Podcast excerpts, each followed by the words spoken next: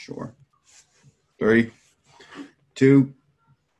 What up? What up? Um, you guys, that pause was creative. It wasn't on uh, accident. It was creative. I have two special guests with me today. Uh, Mr. Alfonso Ribeiro Face, William J. Smith. How are you? I'm good, man. How are you, bro? I can't complain. And new guest to the podcast, Kevin James Face. How are you? You gotta unmute him, dog. he, he muted himself. Sorry. Yeah, that's my bad. Yeah, Kevin James got fat fingers too, I suppose. So, what's going on, man? I hope you're doing okay. I'm I'm, I'm good, man. Uh, how are you guys? Uh, Bully Rye, also affectionately known to everyone else as uh, Papa Frick. That's me. Uh, he's a he, friend of the show, friend of Will, friend of myself. Um, most frequently referred to as, uh, or most frequently known as the one invited to the cookout, although cookout season is kind of shut down right now. But it got canceled this year. Listen, listen. We are in control of of what cookout season is. So if we want to have a cookout, we have a cookout. If we have to wear masks and remove them to eat, then then so be it. But nobody's going to tell me that I can't I can't go to it or I can't have a cookout or be to a cookout. look at your privilege it's- going. I like it. Unless I'm not of trying to course eat you're no ribs with a mask on, bro.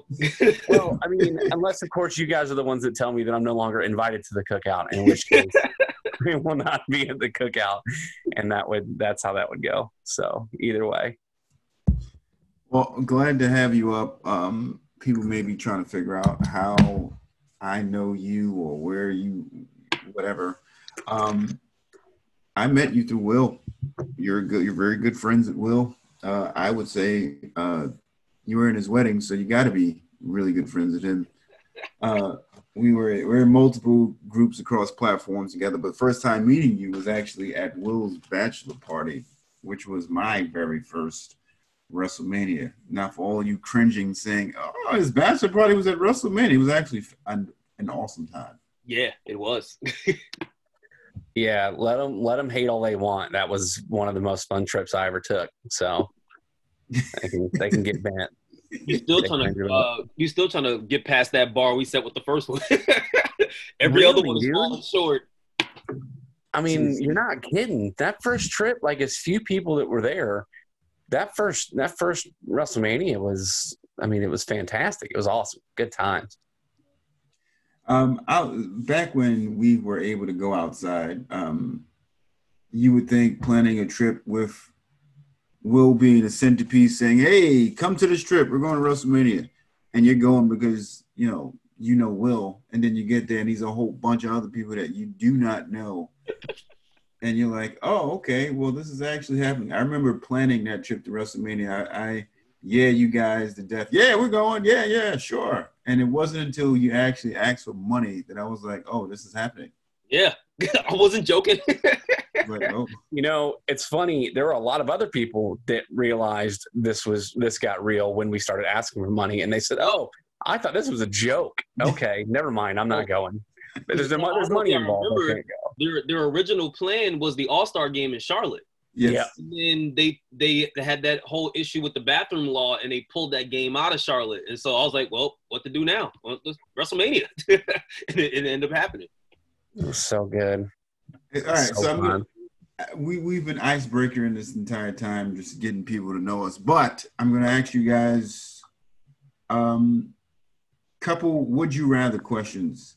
All right. All right. All right. Would you rather, with your weaker hand, write or eat well? I can Well, already you- with both hands, so I would say right. Yeah, I was gonna say. I mean, if if you can see me, which I'm sure your viewers and listeners can, I don't have a problem eating with my my weak hand. So I would say right as well. I was honestly a little concerned where this question was going. You said weekend, but like let me let me let this ride out. Yeah, I mean, I didn't know if you were running a family show today. I didn't know which that was going, so pleasantly surprised. No, I wasn't gonna ask you which forearm is bigger. Um, I mean, quarantine everybody. Every male should have. Anyways, going back to would you rather?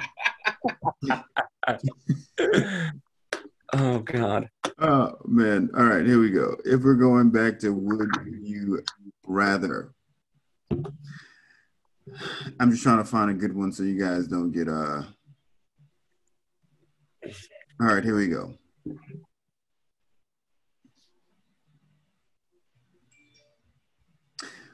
Would you rather never fly again or not have internet? Ooh, I'd never fly again, and I hate driving. Yeah, yeah, I'm gonna agree with Will. I mean, it, the, everything runs on the internet, so you How can't. hard to not- business without the internet. yeah, I mean, it's you can't not do something without the internet. So I'm definitely going to turn down flying ever again. Yeah, I'm I'm with you. I don't mind. Uh, I hate driving long distance. I would Oh. do it. I hate I hate it, but I would do it. But I would choose the internet ten times out of ten um, over flying. Not even a, a second thought. All right. Last one, which is going to lead us in some place. Would you rather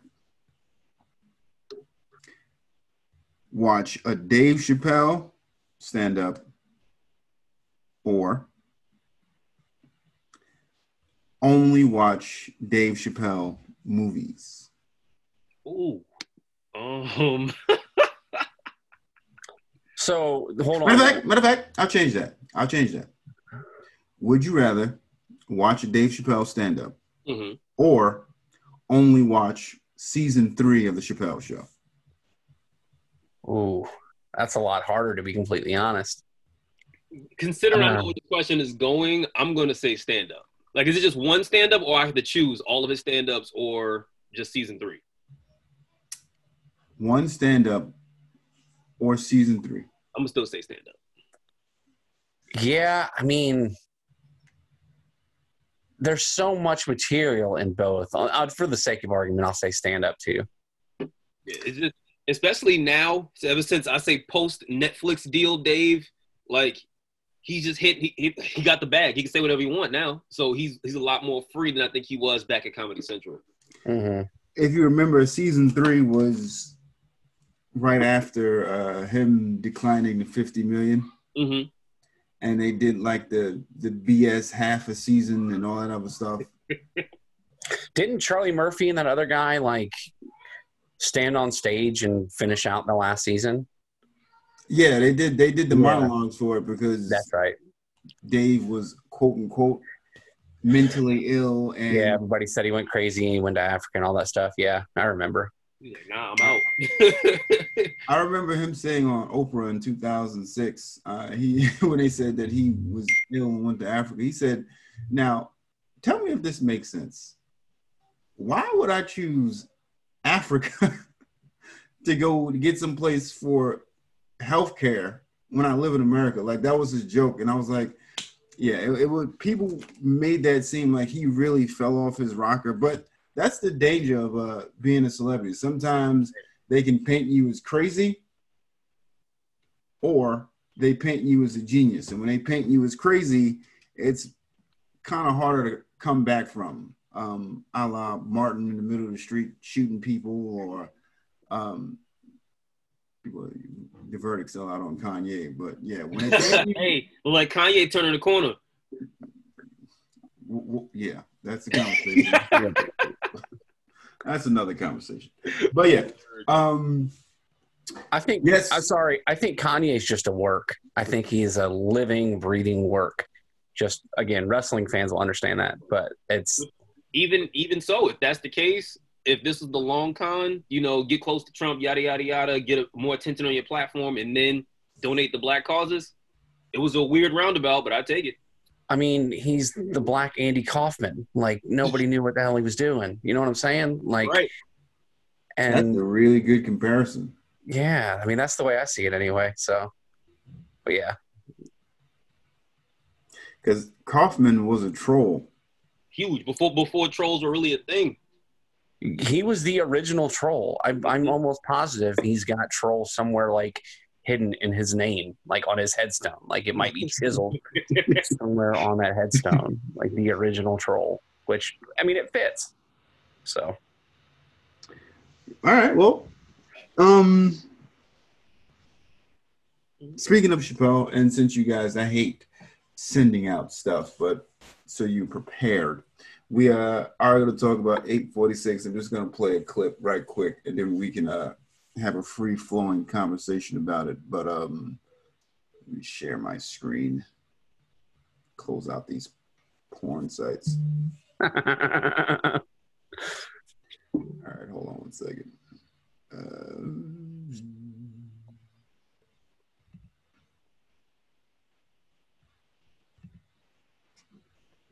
come on, don't do that.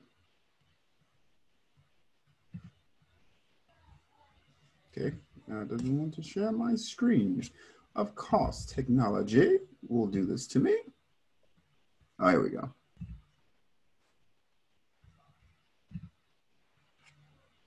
You guys can see it? Mm-hmm. the screen? All right, here we go. all these things while the earthquake is happening, while I'm experiencing what Just to cue up what's happening, Dave is giving a story about an earthquake when he his first earthquake that he experienced uh, when he was in California, his first time in California. the earthquake is the first time, and I was certain that I would, might very possibly die. As a matter of fact, I remember I made a point not to scream, just in case I lived, I wouldn't have to remember myself being vocally terrified. But I forgave myself for being terrified. That earthquake couldn't have been more than 35 seconds. This man kneeled on a man's neck for eight minutes and 46 seconds. Can you imagine that? This kid thought he was going to die. He knew he was going to die. He called for his mother. He called for his dead mother. I've only seen that once before in my life. My father, on his deathbed, called for his grandmother. When I watched that tape, I understood this man knew he was going to die. People watched it, people filmed it. And for some reason that I still don't understand, all these fucking police had their hands in their pockets. Who are you talking to? What are you signifying? That you can kneel on a man's neck for eight minutes and 46 seconds and feel like you wouldn't get the wrath of God. That's what is happening right now. It's not for a single cop, it's for all of it. Fucking all of it. I don't mean to get heavy, but All right. Dave Chappelle's 846 is the name of the special.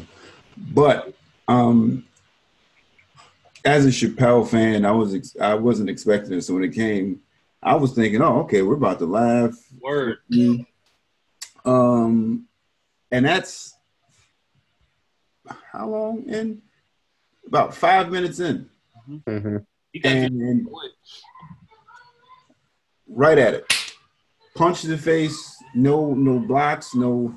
It was a straight. It's coming at you, whether you like it or not. Um, how did you guys feel? Because I loved. I can't even call it a stand up. It was it was more for me a spoken word and him just expressing a whole lot. What did you guys think about it? How did you feel? Will, do you want to start off, or you want me to start off? Um, I know for me, I loved it, man. Um, I personally, and I've stated this multiple times, like I'm I'm done with the black uh the black male torture porn. Like I can't watch any more of it.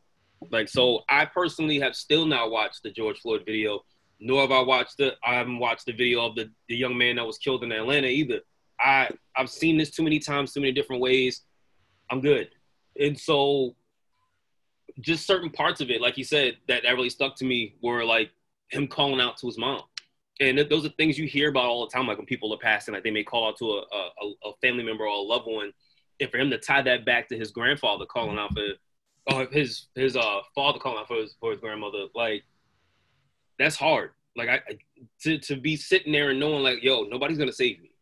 Like this is it. This is this is how I go out. Is fucking horrifying. Yeah, uh, I think to core to your point, it didn't. When you when you see Dave Chappelle stand up special, you think that you're gonna laugh, and I seemingly, I mean, I watched the video a couple days ago, and I mean, there were a couple of laughs thrown in there, but it wasn't a stand up like it wasn't a comedy. It was it was like you said a spoken word.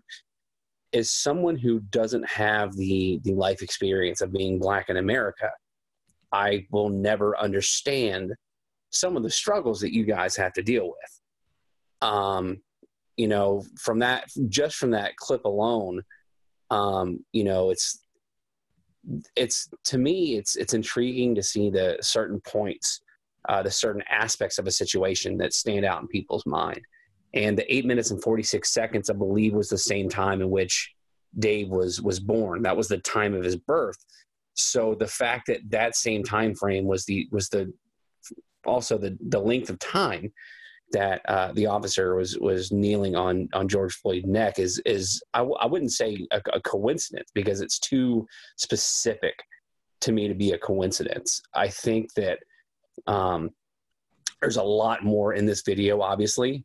Um, but I think more than anything, the fact that Dave Chappelle is is so wild, you know, widely known and wide widely renowned by people of, of all sorts of ethnicities and and uh, you know outside of maybe the transgender community because he's had problems with them in the past, but uh, nevertheless, he he's respected. He is a respected comedian. And so when you go and expect to see something that's supposed to make you laugh and it makes you feel other feelings, especially someone who is not, again, of the experience that you guys have had, his words resonate so much more powerfully because it's just, it's thoughts that, you know, had you know it, they not been said those words not been said the way they were said you wouldn't you know really feel as strongly as his spoken word made you feel i think the brilliance of comedy in general is that it's supposed to make you feel something um, mm-hmm. if you think of and i'm not going to assume so i'll ask uh, but uh, frick do you are you familiar with Paul Mooney? With I'm sorry, say that again. Paul Mooney. Yes, yes, I'm I'm familiar with him, but I I don't. You know, I'm not going to try to pretend to be an expert. I've heard the name and I've I've seen him because he's been on Chappelle's uh, right. show and stuff like that before. So yeah, I've heard of him. Yes. For the audience that may not know who Paul Mooney is, like I said, I don't want to assume that people know when you put out a name. You don't want to just assume people know. But Paul Mooney and I'm gonna show you where this, this tie-in's coming from. Paul Mooney is a comedian that wrote for Richard Pryor and some other folks. He was on a Chappelle show. He did some stuff for Dave. Um, but when you look at his stand-up, he makes you very. He can make you, and if you're there with a, a Caucasian associate, he can make it very uncomfortable because he hits that stuff that before, not even now, but before, made people like cringe and uncomfortable, and he enjoyed every second of making you uncomfortable. Um, before all this happened, I always said I would love to see a Paul Mooney stand up now. But be honest with you, I don't think America can take a Paul Mooney stand up now because what he was doing before and making people uncomfortable, it would be reminiscent to what Dave is doing in this new comedy thing. And that's just freely talking about what's really happening. Um, Will, if you if you can, um, in looking at this, how do you? Frick is the perfect person to be here for like this conversation. But how do you, looking at this, knowing Frick, knowing he must have liked Chappelle, seen the stand up, seen the series, all that other stuff. How do you, as a close friend, have a conversation with Frick now post this Dave Chappelle stand up about consistency, moving forward, progression? Um, because I'm sure Frick, Frick I'm going to ask you the same question, but coming from the standpoint of he is your I'm going to say white friend. I'm not going to keep saying Caucasian. Use your white friend. That's okay. But how do you guys have that conversation moving forward? Because I'm sure for you to get to this point now, how long you guys known each other? What sophomore year of high school? Your sophomore year, because I'm a year older than you, so Son. Yeah. Mm. Speak that right. about 18 years, maybe. Damn. Yeah, it's it's weird to believe that we've known each other that long. So 18 years counting. How do you now? Because obviously you guys must have. There was something that linked you together in the beginning, Mhm. kept you together now, and is going to keep you as friends moving forward. Not just like cyber friends, but people that know each other, real life. I started by saying you were in his wedding, Frick, Mm. Phil's wedding. So it's not a relationship that's built off of internet or groups, but there's a personal relationship here. How do you guys move forward? I have white friends as well. But how do you guys move forward after this Chappelle documentary? Because it is heavy. Yeah. It's it's a matter of having those difficult conversations, and and you and I, Corey, have had these conversations about the workplace and having those same conversations. It's it's about understanding the uncomfortability and the awkwardness and the tension that a lot of America is feeling is what we deal with on a daily basis.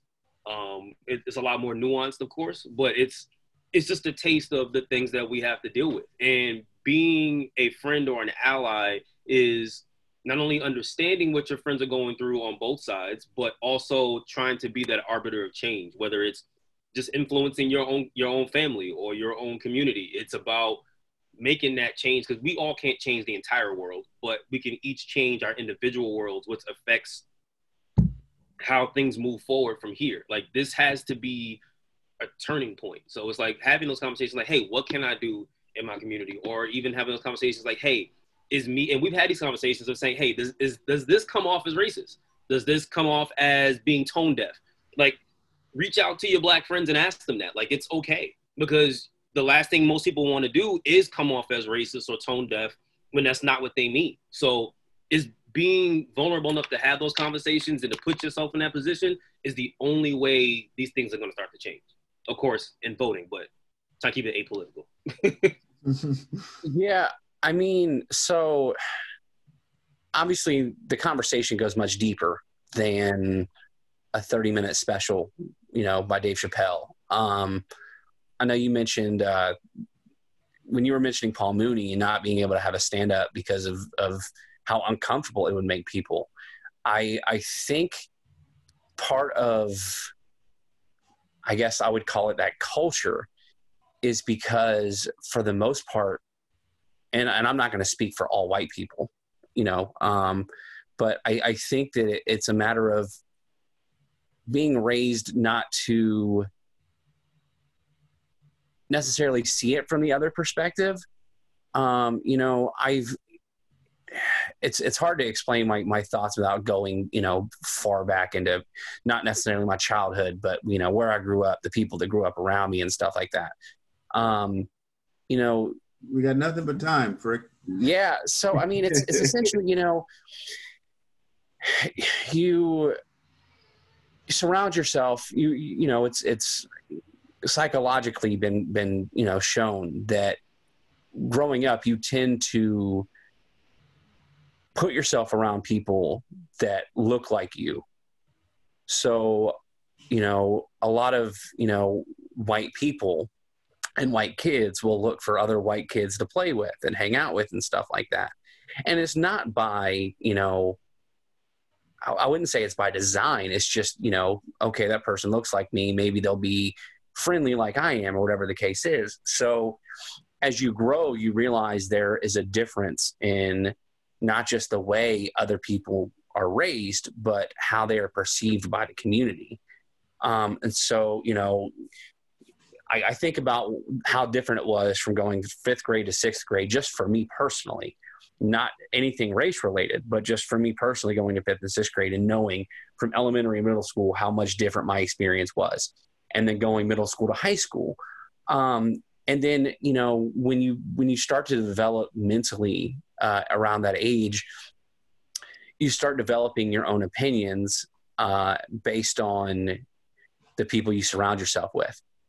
And so if you're hanging out with you know let's say your best friend is a white guy whose dad you know uses the n word constantly or is constantly making racially insensitive jokes or whatever the case is um you know it's up to you ultimately to make that decision well this isn't this isn't okay or um, to just kind of let it slide because you don't want to create conflict so um, you know, the older you get, the more experience you get in life. Uh, you know, specifically from high school to college, or if you don't go that route, just in general in the general workplace, um, you continue to, again, and it's human nature to stick with things that you're familiar with that make yourself comfortable. Um, when from my experience, I, I kind of thought, you know, the whole there was there was this perception of and, and I'm I'm I'm going to say this because I'm I'm you know for the for the conversation to go the way it should go, it, it should be completely honest. Um, I felt that there was this perception of people constantly wanting to be victims when it, it was just a matter of not knowing their perspective. Um, I think, and Will can attest to this in, in Charleston, there's a sense of entitlement um, from all all sorts of races, all sort of backgrounds. Um, that I think was was poisonous to the way that I viewed the world. So when I was able to move away, and I've only moved three miles away, I'm still in South Carolina. Um, but I started kind of opening my mind to the fact that, like, listen, like, there are problems in this country, there are problems in this world, and nothing is nothing has changed in the last 20 30 40 years. Um, and so if it wasn't for will adding me to some of these groups that we're in on facebook together and opening up the conversation when when we see you know when when you guys see something wrong you will call it out and someone like me who is maybe misinformed or undereducated on on that sort of a subject, whether it be police brutality against the black community, um, just in general, uh, you know, racial injustice. Um, as a white man, you don't see that because you've never act- had to actually experience it.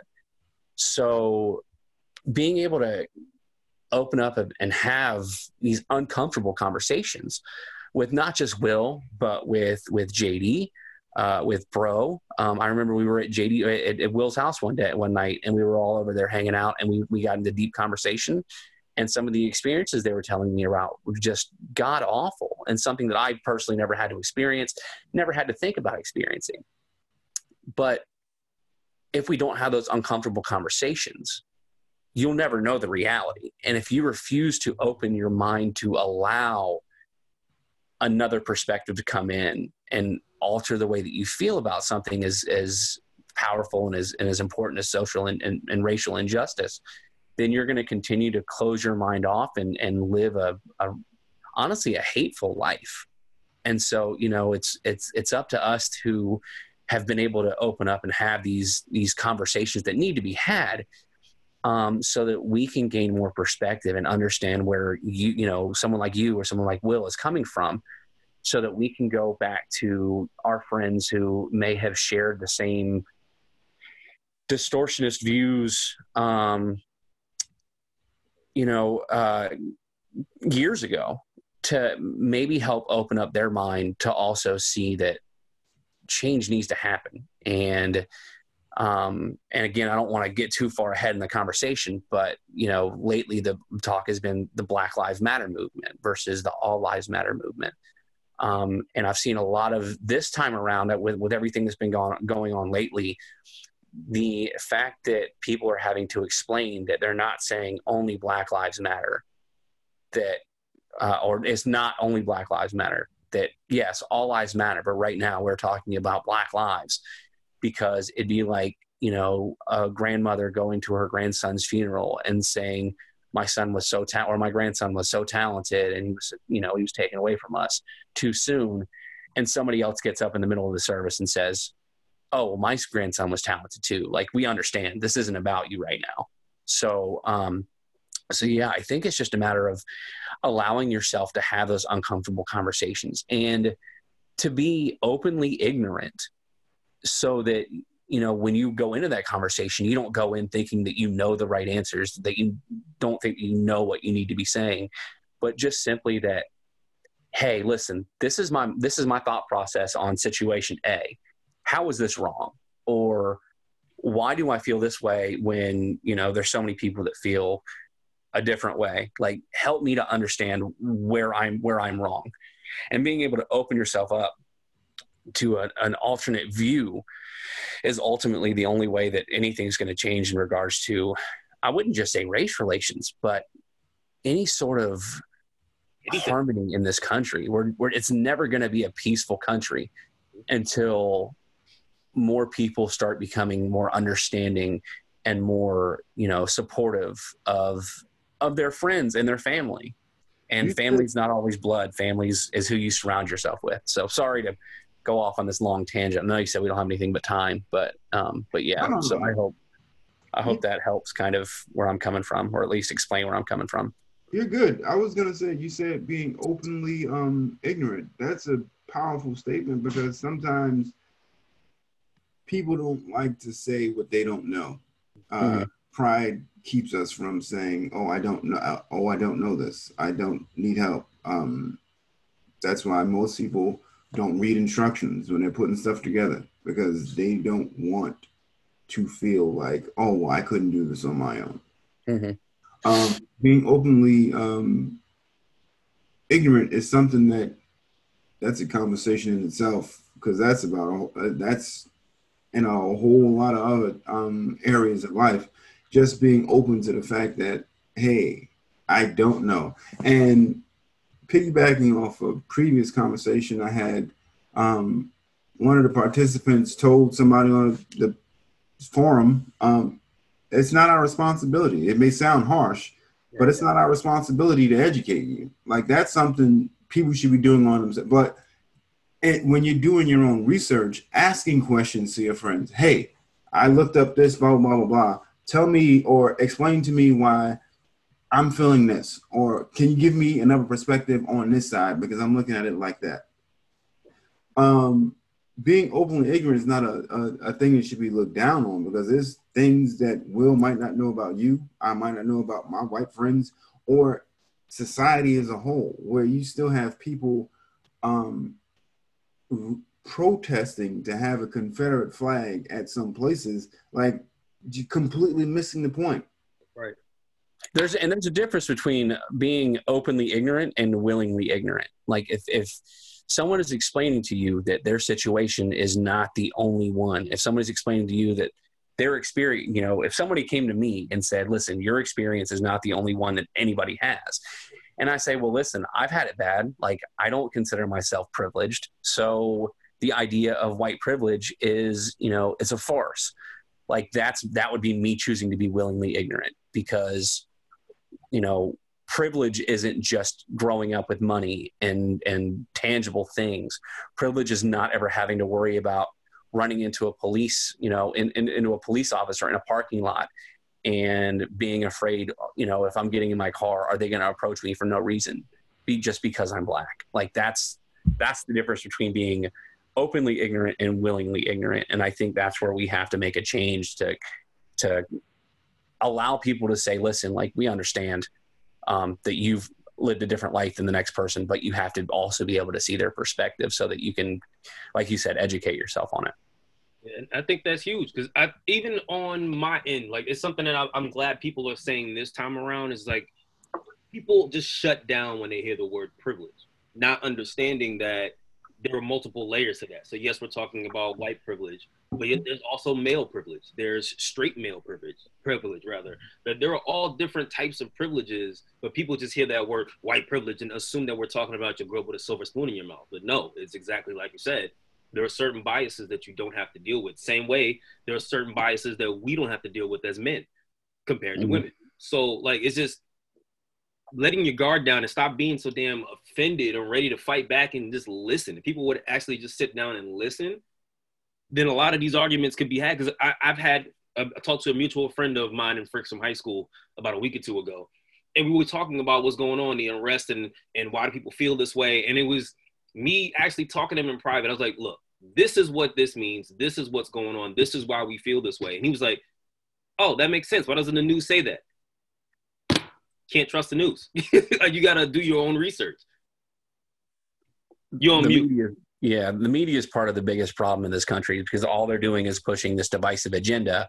Right. When we've seen all these peaceful protests where people of all shapes, colors, and sizes are getting together and peacefully protest. Yeah, and the media wants to show. Uh, no, they're you know they're they're they're black people that are pissed off about George Floyd, and they're the ones looting and rioting these places when that that couldn't be farther from the truth. I got two things. I'm gonna uh, read. Um, I'm gonna read a Chappelle uh, interaction that brings privilege and racism and this 846 together. But I'm also gonna um, share my screen again and play um, this video that's been going around about the, definition of privilege and what it looks like. And that's gonna shift us into a different place. But I'm gonna read this Chappelle thing first. It's a bunch of tweets, but I'm just gonna summarize it so that I'm not sitting here uh, just rambling at the mouth. Chappelle was doing this uh, sketch uh, some time back, and he was talking about Eric Garner. And there was a privileged uh, white woman in the audience who yells out, um, she yells out, "Life's hard. Sorry about it," because uh, Chappelle was talking about um, he. I thought body cams would help, but what good is video evidence if you don't care? And the white woman yells out, "Life's hard. Sorry about it." And Chappelle asks, uh, "What did you say?" And she repeats it again. So Dave starts talking about um, Black history. He talks about slave patrols of Rodney King and Watts and Emmett Till and the Black Wall Street. He about Trayvon. Talked about Michael Brown. And he talked about John Crawford. This is the part that's crazy because he mentions John Crawford in this 846 stand up. But he says, um, John Crawford, the story about John Crawford. Uh, it's an awful thing. It's an awful thing. He was on the phone in Walmart and picked up a BB gun. That was for sale in Walmart. He was just looking at it. Some scary per some scared person called the cops. An officer comes in, doesn't even say anything, drop the weapon or hands up, and just guns him down.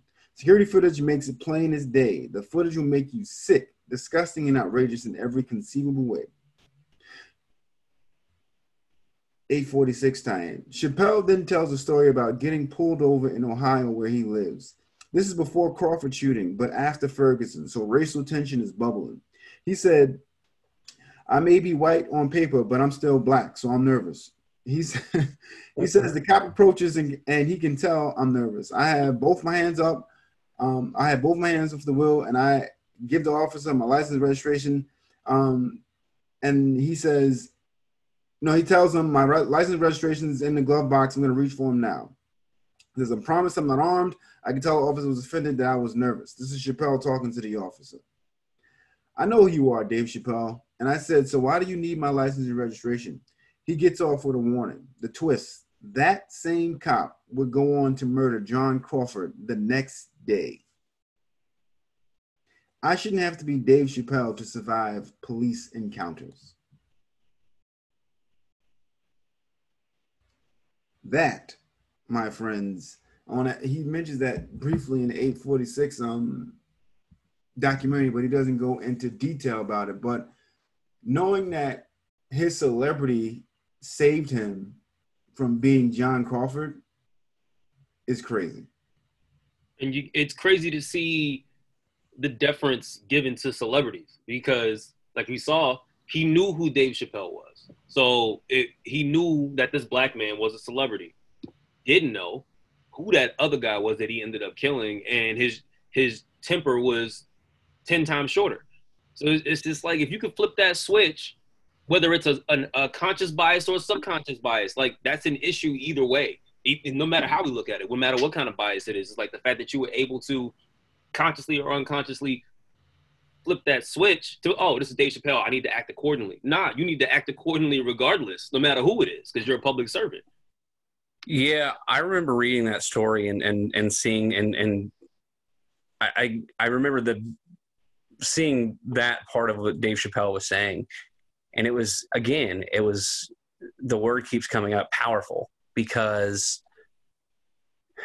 like you said, you shouldn't have, or like he said, you shouldn't have to be Dave Chappelle to be treated properly by the police. Like you shouldn't have, you know, we just talked about privilege, you know, um, his privilege of being a celebrity and being able to, you know, get off with a warning and, and not have to be concerned because the cop knew who he was. Like it shouldn't be like that. And it, it goes, to, it, goes to remind me, this is something that I wanted to bring up too. Um, you know, especially with everything going on and all these protests, and we're trying to get everyone involved to to make change happen. Um, you know, the big argument I hear from a lot of white people is that, well, you see white people killed by police all the time, and you never hear that stuff on the news. Like, yeah, you're right, we do, and it's not on the news. Guess what? That means it's a problem for us too.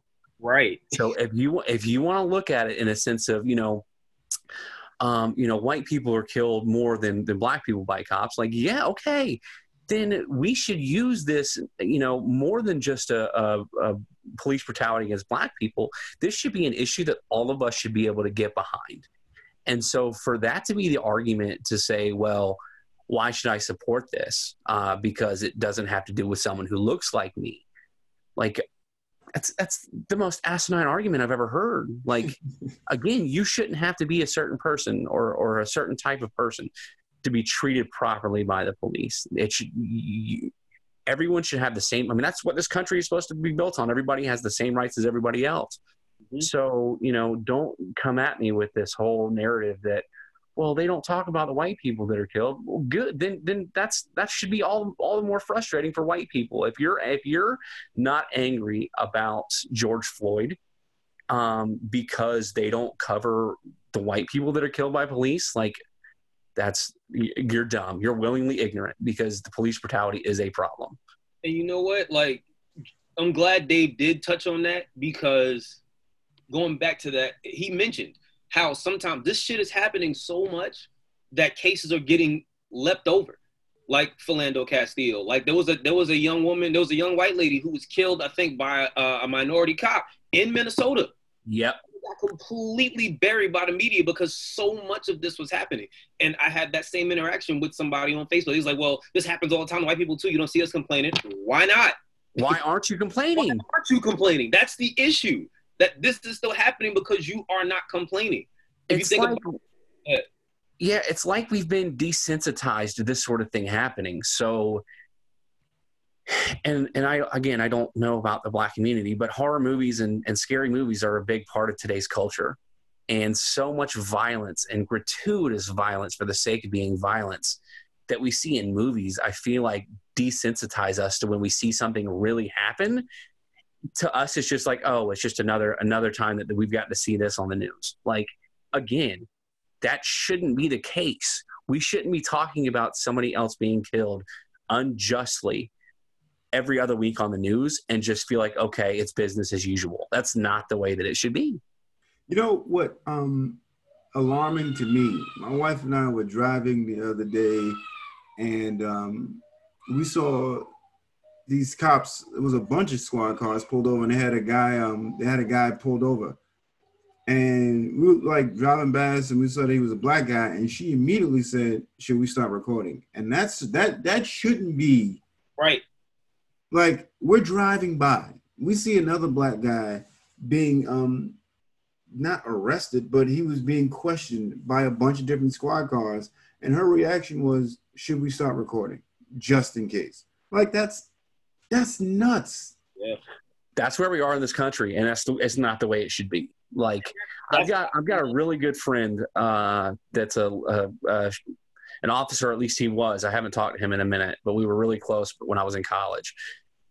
And the last time I spoke with him, he was a police department, or he was he was a police officer down in the Columbia area. We'll just say that. And you know, I asked him how it was because this, I mean, this has been this has been quite some time ago. Um, and this was right around the beginning of the whole live PD uh, era, so to speak. And I asked him how, how his job was, and he said, You know, it's okay, but now anywhere we go, we're the bad guys. Like, as soon as you walk into a room, people have their cell phones out.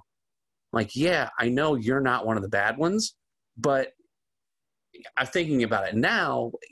It's guys like that who aren't aren't bad people that are, should be the ones say, listen, like keep your cell phone out, like nothing bad's going to happen. And if he starts to see something bad happen, police it himself. Um, so yeah, it's it's just again, it's a crazy time to be alive right now, and things that we all are being told, hey, just deal with it. If you weren't breaking the law, that you don't have anything to worry about.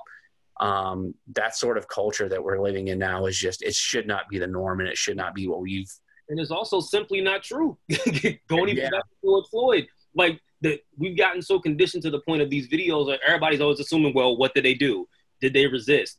And I think a big part of why this one blew up so much is like none of those narratives fit. You can't No. blow a hole in this one, especially once the second video came out and you can see him being led to the car, then pulled out of the car, and then you putting his and then the guy putting his knee in his neck. Like he didn't do anything. He didn't resist. He didn't do anything, and he still got killed. So it's yeah it's it's frustrating and that's another narrative that people need to somehow get away from and i don't know how you do it without having the conversations with your friends who feel that way. But the the conversation that's had that's well if he was following the law then that's no big deal. Well even if he had a fake $20 bill that's not punishable by death.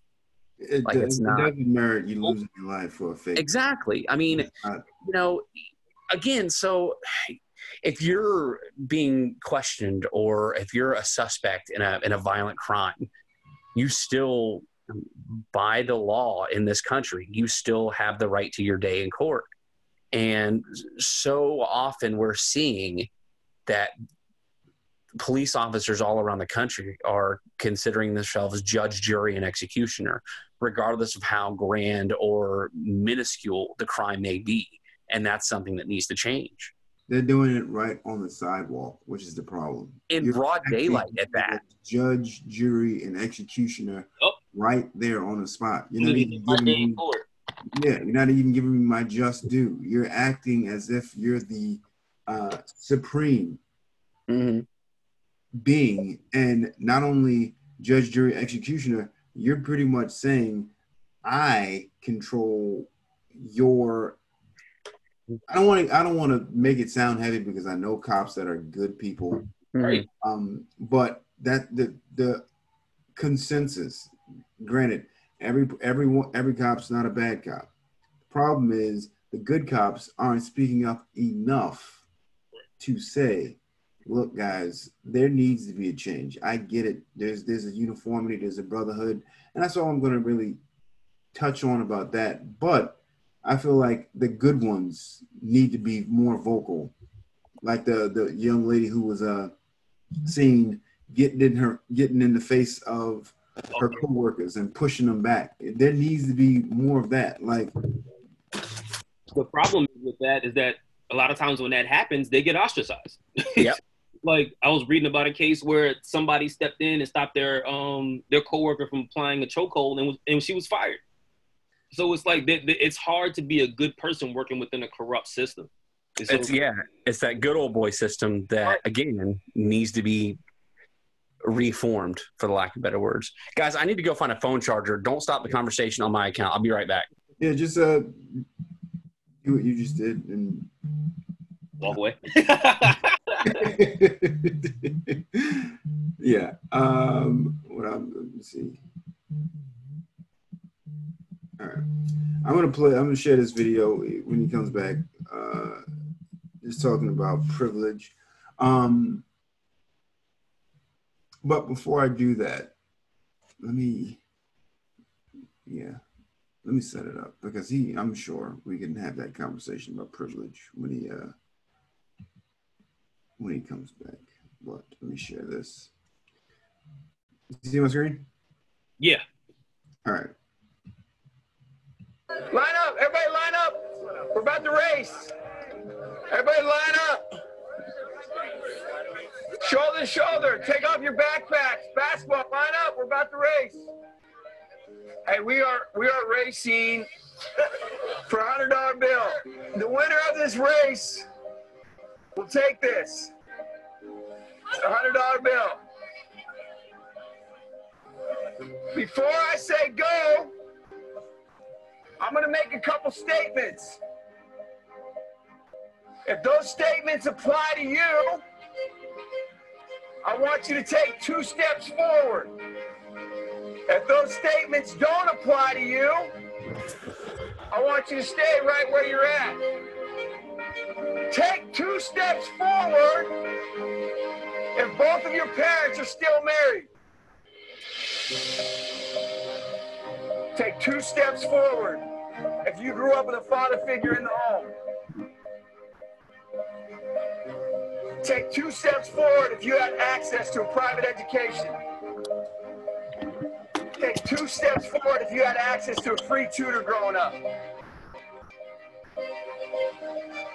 Take two steps forward if you've never had to worry about your cell phone being shut off.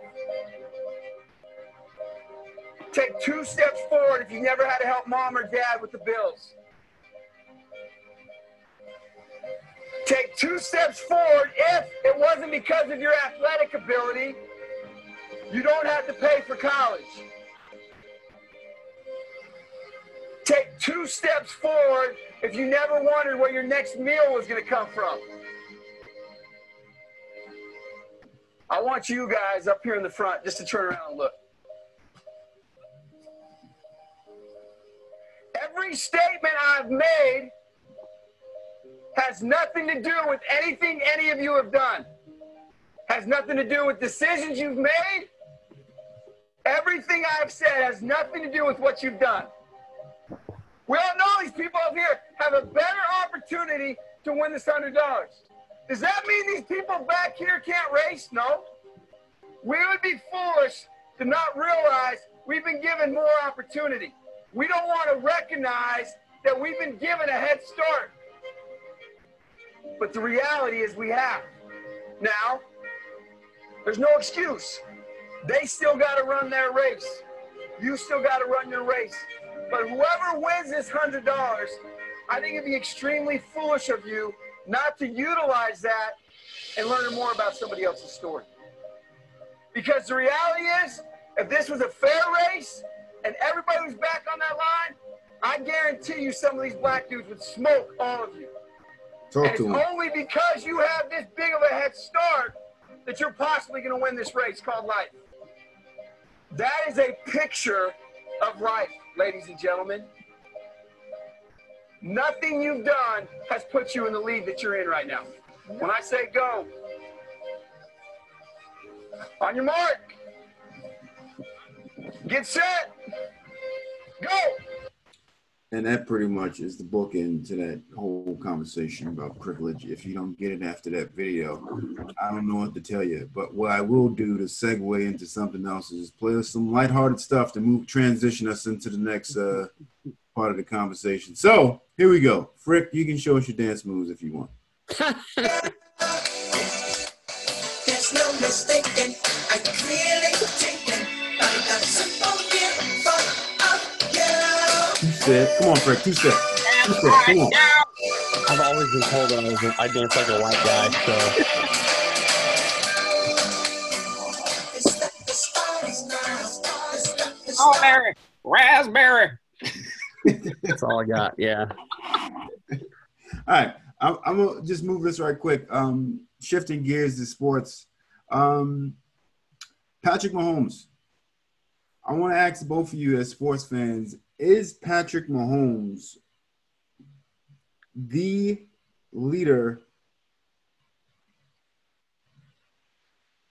Not the leader. Is Patrick Mahomes the voice Or the face of the league. yeah, not only the face of the league, but is he turning into what we would have assumed McNabb would have been, or even Russell Wilson would have been, in terms of being um, the face of the league? That black quarterback that is talented can win, but also now as socially aware and conscious.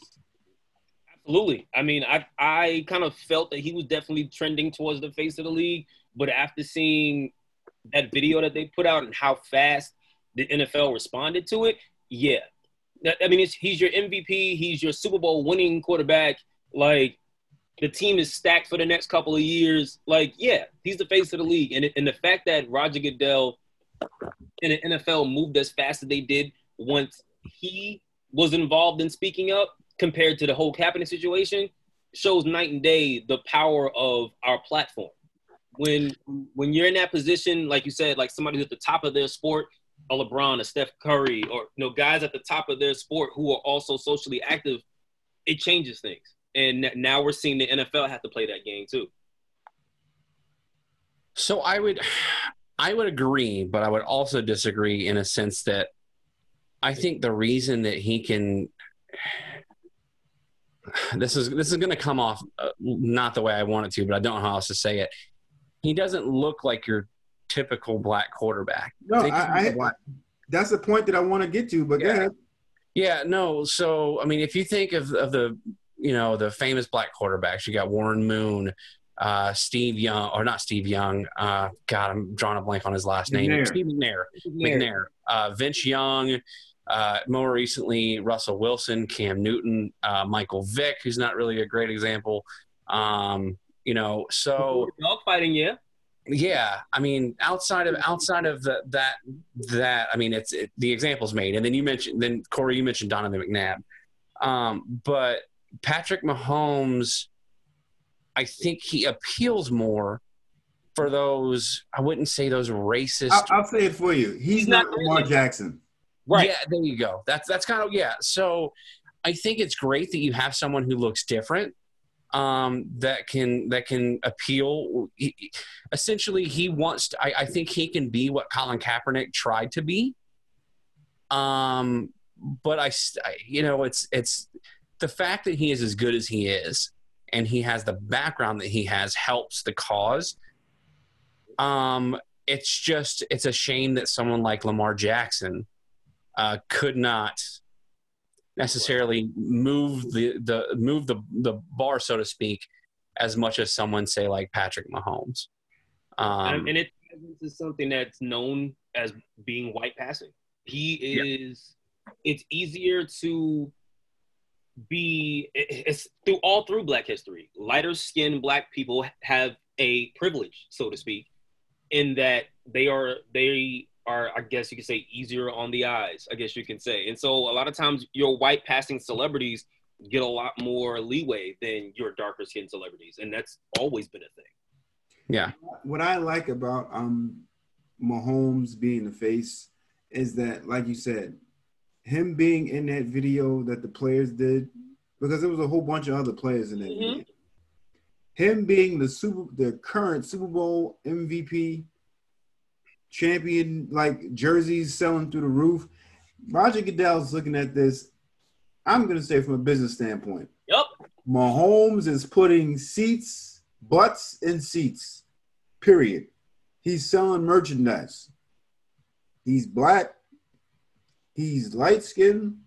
But the fact that he is undoubtedly probably the most popular player in the National Football League right now, and for him to have a platform, yeah, Goodell learned his lesson. Colin Kaepernick wasn't the best quarterback.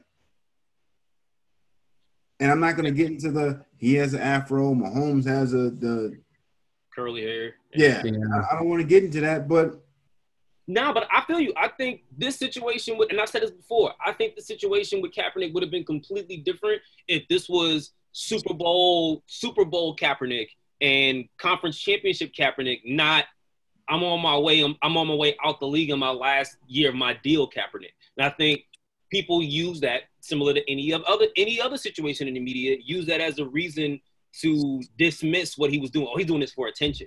But when you have somebody that's at the top of their game and theoretically could lose a lot of fans and a lot of endorsements for speaking out this way, and you still do it, it has a it holds a lot more weight. It definitely does, and that's that's and like Frick said, mentioning Cam Newton, that was one of my issues with him as a big Cam Newton fan is that he he strayed the clean line, just trying to be friendly. And I can't I can't blame nobody for trying to chase the bag and not trying to risk no endorsements. But at one point, Cam was the face of the league for a year or He two. was the MVP. He was the MVP, 15 and one teams, endorsements out the out the yin yang, and that could have been his platform.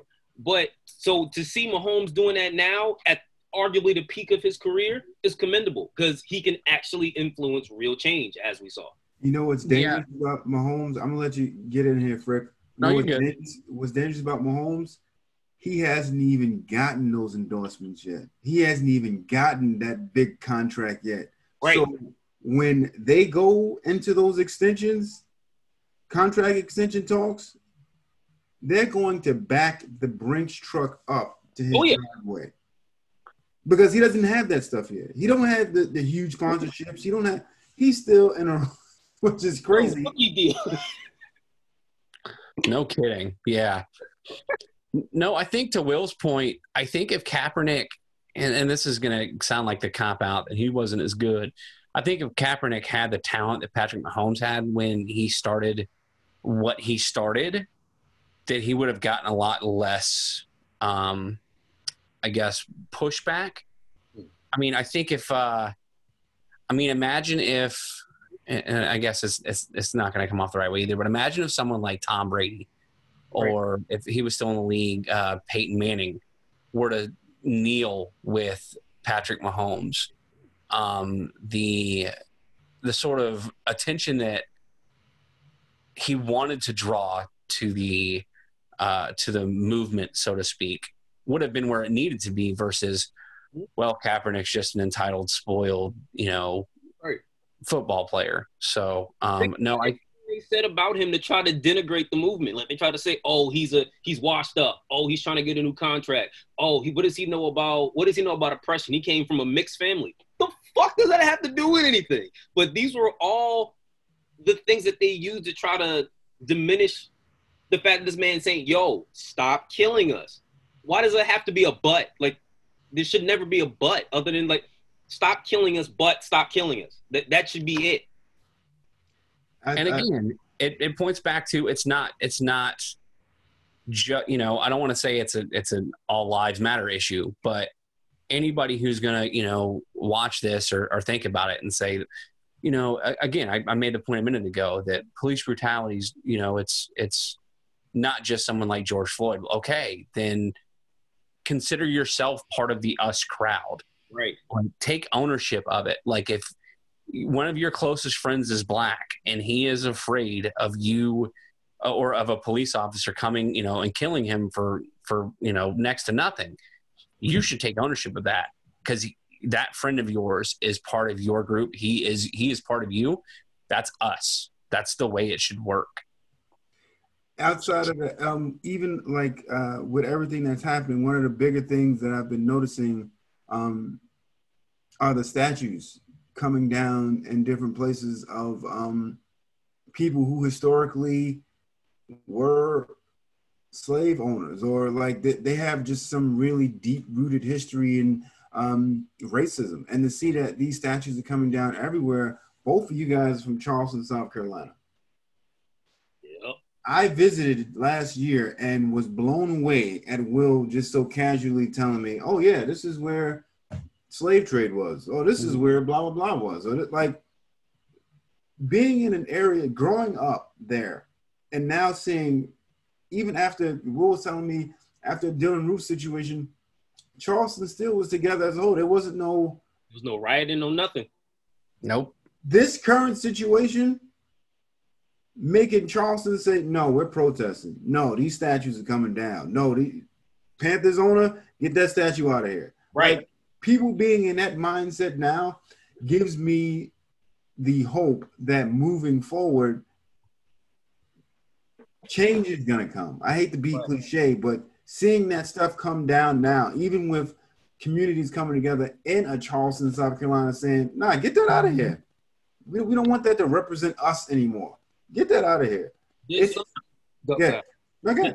I, I was talking to a buddy of mine, and I was like, I and I mean this with no disrespect. I feel like our parents' generation got complacent because I feel like our grandparents and great grandparents fought for change, pushed for change, sacrificed, had dogs turned on them, all kind of Jim. Crow. My grandparents grew up under Jim Crow.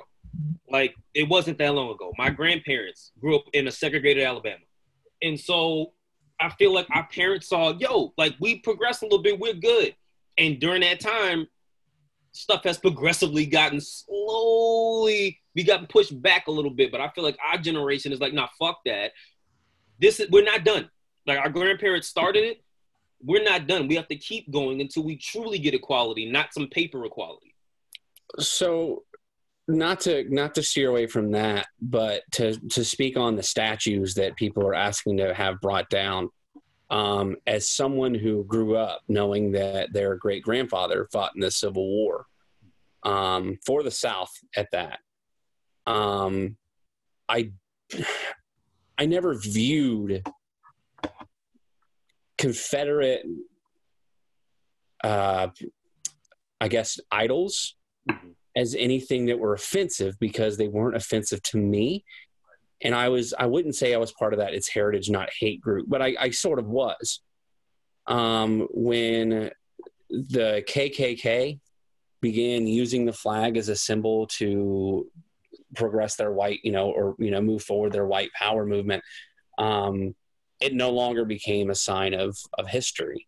It was being used as a symbol of hate. The same way that the symbol for Nazi Germany was was a religious, you know, a religious symbol that now anytime you see that that Nazi swastika, it's automatically, you know, resonates with with Jewish people.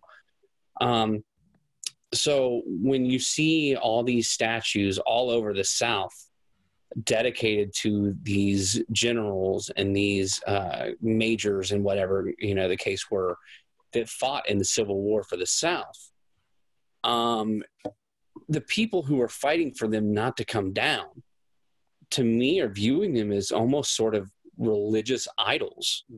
And they're so terrified that if you take a, if you take one statue of of Robert E. Lee down, then you're going to remove that from history. Like, no, anybody growing up in the United States knows about the Civil War. You're going to know the name Robert E. Lee. You don't have to have a statue of him to explain who he was and what he did.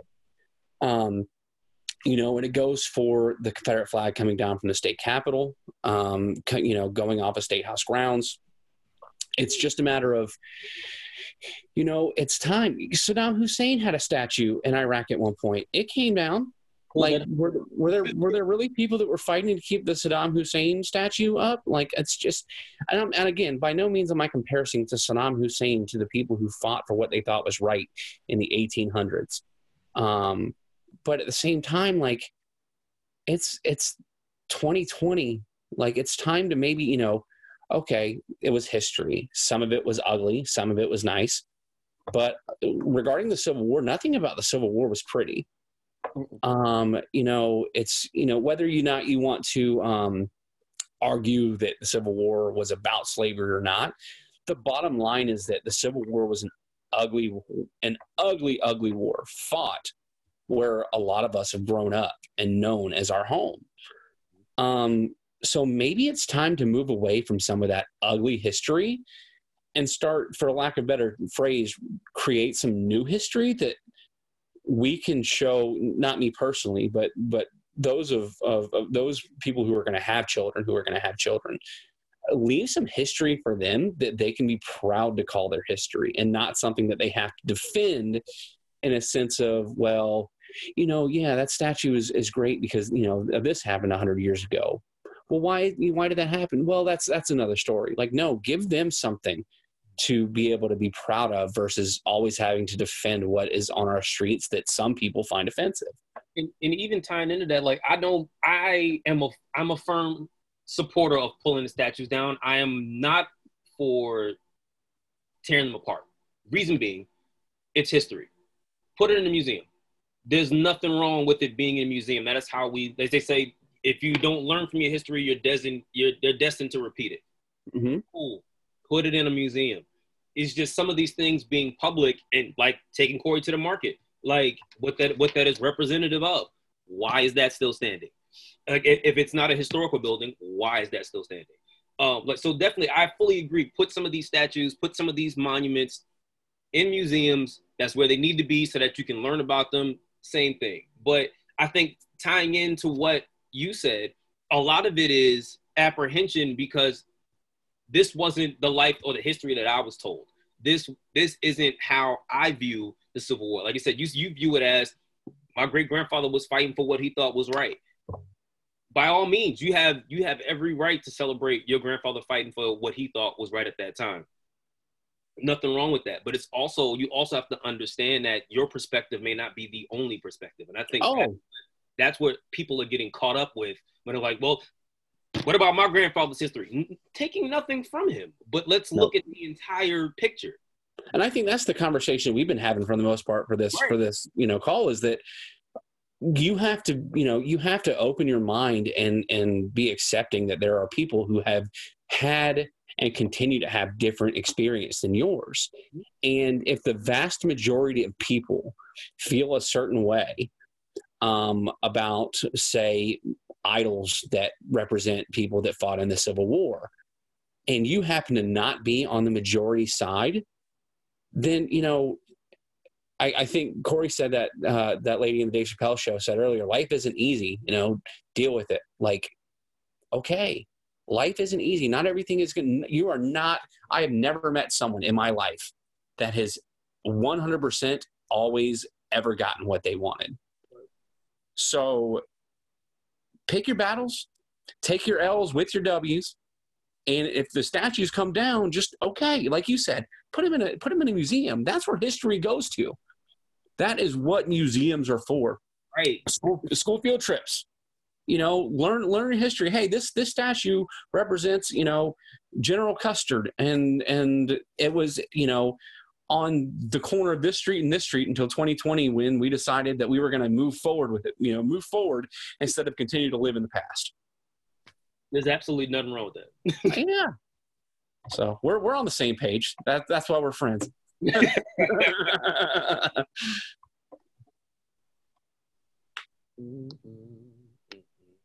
Yeah, you muted again, bro. I know. I I saw say, that. if Corey's talking, I, I didn't hear him. And, and now the world sees why um why you're here um coincidentally sandwiched in between um two African Americans. Is this the definition of an Oreo cookie? Like, I mean, that- that's what, is that what we're talking about? I don't know. Was that was that inappropriate? Should I not have said that? Am I going to get backlash from that? Like, I don't know. Hold on, quickly. Hold on, yo, did I just fuck up? My bad. So Sorry. this is, this is why you- you're, you're lovable, and everybody's gonna see why you're lovable and why you were up here. Um, do you guys have anything to promote while you're here before we go? I am gonna ask each of you for a show as customary, show or movie. But what are you promoting? What should the people be looking out for? if you are into wrestling and or pop culture, feel free to follow me at one two three pins. That's at one two three p i n s on Twitter and Instagram. Uh, we just released some jerseys with a couple of wrestlers, and we're working on some uh, actual actual clothing line drop. Um, hopefully in the summer, man. So at one two three pins. So, uh, Bully Rye has his own podcast. I haven't recorded a new episode in a while, but football season's coming. The t- the, uh, the podcast revolves around uh, fantasy football, mix a little pro wrestling. It's called Tap Outs and Touchdowns. You can follow me on Twitter at taps uh, tap outs and TDs. Um, and I'm trying to think. I mean, support your local businesses. You can support my business. Uh, you can sell, buy wonderful pistachios, POM Wonderful pomegranate juice, and Fiji water. Um, otherwise, support one two three pins because I just did. and uh, get uh, good stuff, man. So I think uh, I think that's about it.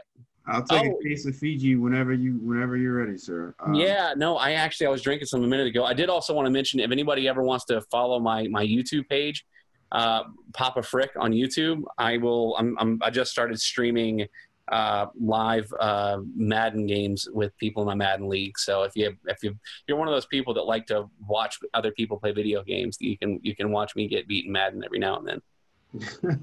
what about shows, movies, anything that you even uh, want?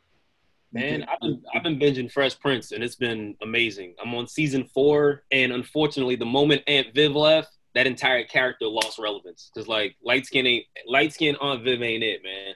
I need I need the dark skin Aunt Viv back. You don't say that because your name's Will Smith. Uh, Well, no, that's, that's kind of like uh, Family Matters. The same thing happened with the mom on Family Matters, right? Uh no, they got rid of the sister. The sister The just sister, that's who it was. Yeah, yeah. she So went upstairs and never came back down. Judy, I Now, the think- mom on Family Matters too. She was replaced. yes, I thought I was right. Yeah, Family Matters was my shit back when I was a kid. Yeah. they got rid of Harriet. Damn. Yeah, Yeah, yeah, I didn't know that either. Just, uh, my wife put me on game uh, when she was like, "No, the wife, the wife changed." I was like, I stopped watching after a certain point. So, Facts. But I yeah, love me from Steve Urkel. But no, um, so yeah, he was binging Fresh Prince. I will always recommend uh, The Office and Parks and Rec, even though Will happens to hate The Office. Um, yeah, I mean, my my suggestion: start at season, start at like halfway through season two, go all the way through the series, and then come back and catch season one of The Office. Um, and then Parks and Rec, kind of the same thing, like start in season two. But I'll, I've, I've gone through those series multiple times. Um, and then uh, I just watched Uncut Gems uh, this weekend, uh, the Adam Sandler movie, and uh, I think Will actually described it perfectly. It's it's very anxiety inducing, and um, the end just I'm not going to spoil anybody, but the end uh, to me was just very shocking. Is probably the best way to describe it. So Yeah, that movie felt like a two-hour panic attack. yes, oh my God, it's perfect. Two-hour panic attack. That's that's the perfect description of it. To be completely honest. all right. My uh, thing, I'm gonna stay uh, on my blackity black, blackity black, black, blackity black. Um, Netflix, uh, LA '92, the documentary. Um, yeah, I've been meaning to watch that. That and uh, Spike Lee's new joint that just dropped. Oh, I didn't realize Spike Lee dropped a new movie. up to catch it out. he has a new joint. He has his new Spike Lee joint. Sweet. I'll add that to my queue when I go downstairs. Yes. So uh, I do appreciate you guys for coming up. Frick, this is the last time you're going to be up here. Hopefully, you will have me on your platform so we can talk whatever sports. I'm Hundred down. percent, man. I really appreciate you having me, man. I, I probably talk too much, but I really appreciate you having me on. This was this was No, no. awesome. No, you did a really good job, sir. Um, yeah, that's all I have. Um, people are gearing up to get back to work. Uh, I hope during this time frame you've stored up enough excuses to get you a day off on a Monday or a Friday. But uh, thank you guys for coming up. That's all I have. Ow, how? Word. Thanks, man.